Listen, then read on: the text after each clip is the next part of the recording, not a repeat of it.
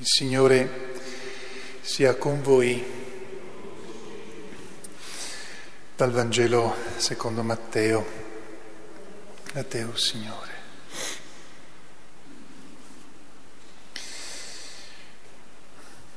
In quel tempo Gesù continuò a dire ai suoi discepoli,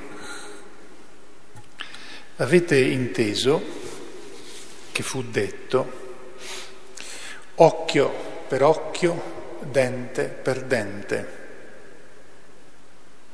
Ma io vi dico di non opporvi al malvagio, anzi se uno ti dà uno schiaffo sulla guancia destra, tu porgigli anche l'altra, e a chi vuole portarti in tribunale e toglierti la tunica, tu lascia anche il mantello. E se uno ti costringerà ad accompagnarlo per un miglio, tu con lui fanne due. Da a chi ti chiede, a chi desidera da te un prestito, non voltare le spalle.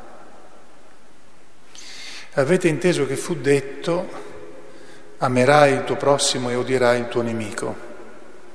Ma io vi dico, amate i vostri nemici e pregate per quelli che vi perseguitano, affinché siate figli del Padre vostro che è nei cieli.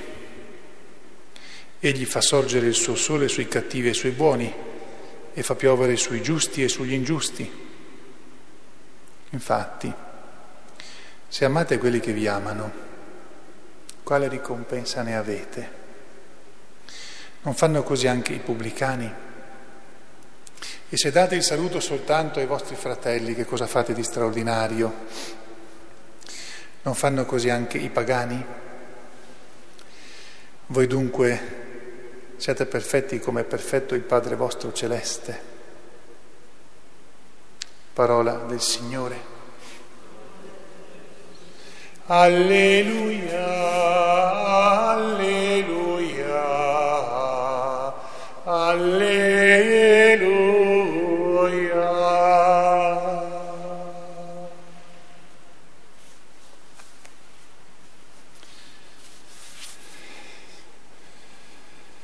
Sia lodato Gesù Cristo.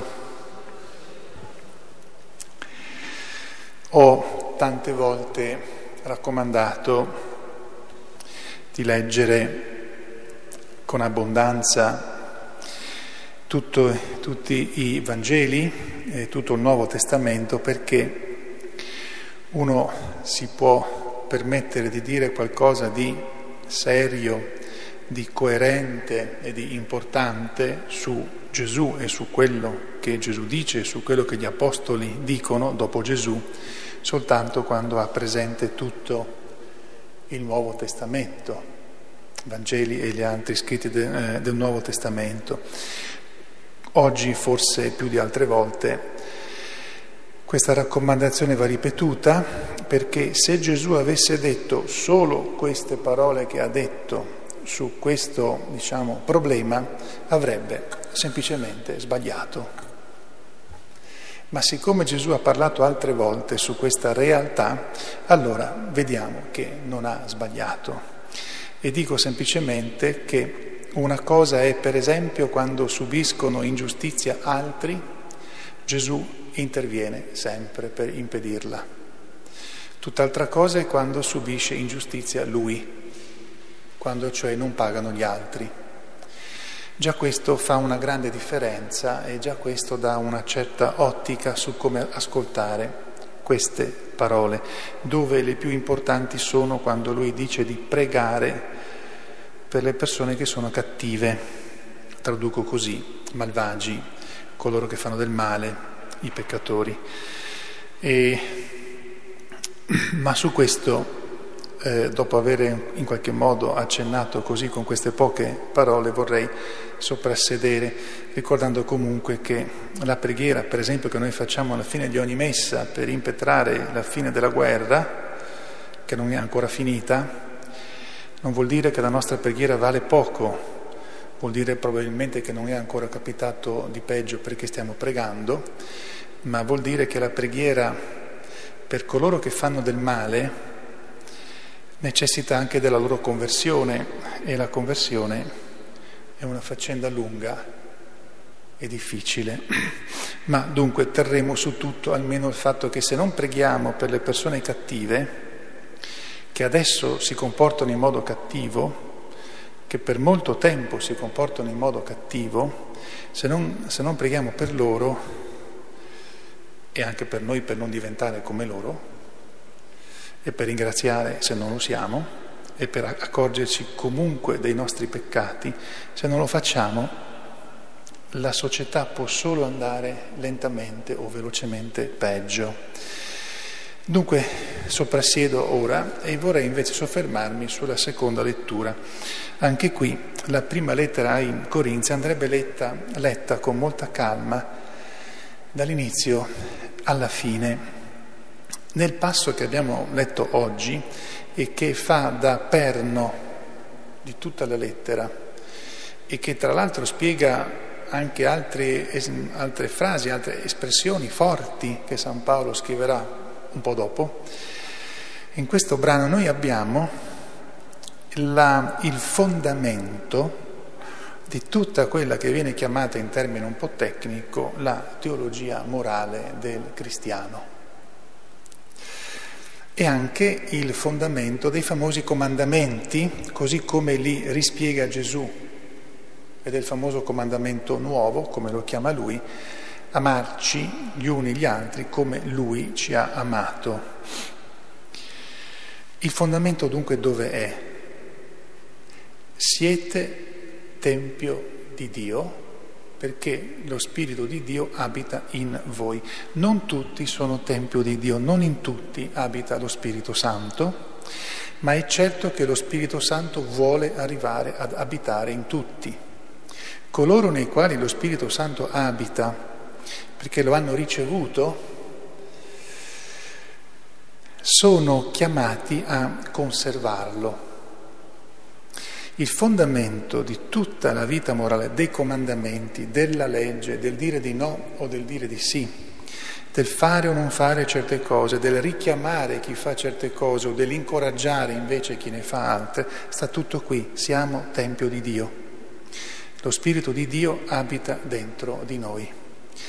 E San Paolo, che è un convertito, ma non tanto convertito perché prima uccideva in nome di Dio e poi non ha più ucciso in nome di Dio, è convertito perché si è reso conto che Dio era molto diverso rispetto a quello che lui pensava e che quindi portare alla fede gli uomini andava fatto in un modo differente, soprattutto parlando di Dio così come è veramente e non come gli uomini possono pensare che sia o come lui poteva pensare che Dio fosse. Essere tempio di Dio vuol dire abitazione di Dio, vuol dire che Dio abita in noi, vuole abitare in noi e vuole vivere in noi e vuole agire in noi e attraverso di noi. Questo è il fondamento di tutta la vita del cristiano ed è il fondamento, come dicevo, delle scelte morali. Noi normalmente, anche vedendo un po' come vanno le cose oggi, spesso eh, prendiamo decisioni su varie faccende importanti anche della vita sociale, ma non ci confrontiamo con Dio, non invochiamo lo Spirito Santo per poi decidere.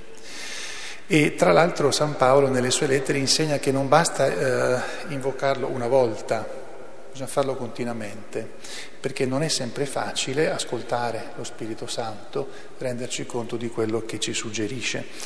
Ma dato che siamo Tempio di Dio e lo Spirito di Dio abita in noi, siamo chiamati a coltivarlo. San Paolo usa anche due espressioni, non spegnere lo Spirito, che è questo fuoco vivo dentro, e anche di non rattristarlo e quindi di non, come in un certo senso, mandarlo via, perderlo.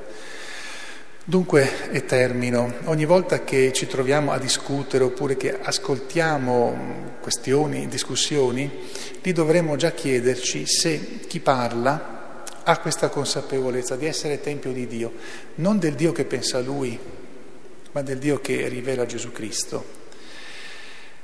E lì abbiamo già un motivo per intanto renderci conto dell'importanza di non pensare di, che conosciamo Dio già a sufficienza una volta per tutte, di renderci conto che non c'è nessun ambito della mia vita che non riguardi Dio, ma proprio nessun ambito, anche nei lavori più spiccioli, che sembrano quelli soltanto fatti perché la casa rimanga in piedi e non crolli su se stessa, la nostra casa, già renderci conto di quello non è cosa di poco conto, ma poi anche accorgerci di come, di come tra di noi parliamo, uh, discutiamo, di come si impostano tante questioni.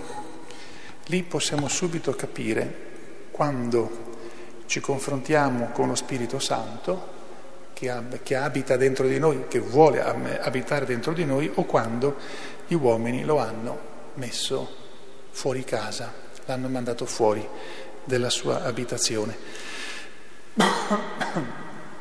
Maria Santissima fu tempio dello Spirito Santo in un modo unico, talmente unico che è, è quel tempio che ce lo ha donato, donandoci Gesù Cristo, figlio di Dio, ripieno, ricolmo di Spirito Santo e colui che ci ha donato lo Spirito Santo. A lei ci rivolgiamo perché ci ricordi questa semplice, grande, immensa, infinita nel suo valore verità. Siamo Tempio di Dio, lo Spirito Santo abita in noi e ricordandocela ci faccia sia ringraziare Dio sempre, al tempo stesso ci faccia ricordare la grande dignità che noi abbiamo e anche la grande responsabilità che ciascuno di noi ha. Sia lodato Gesù Cristo.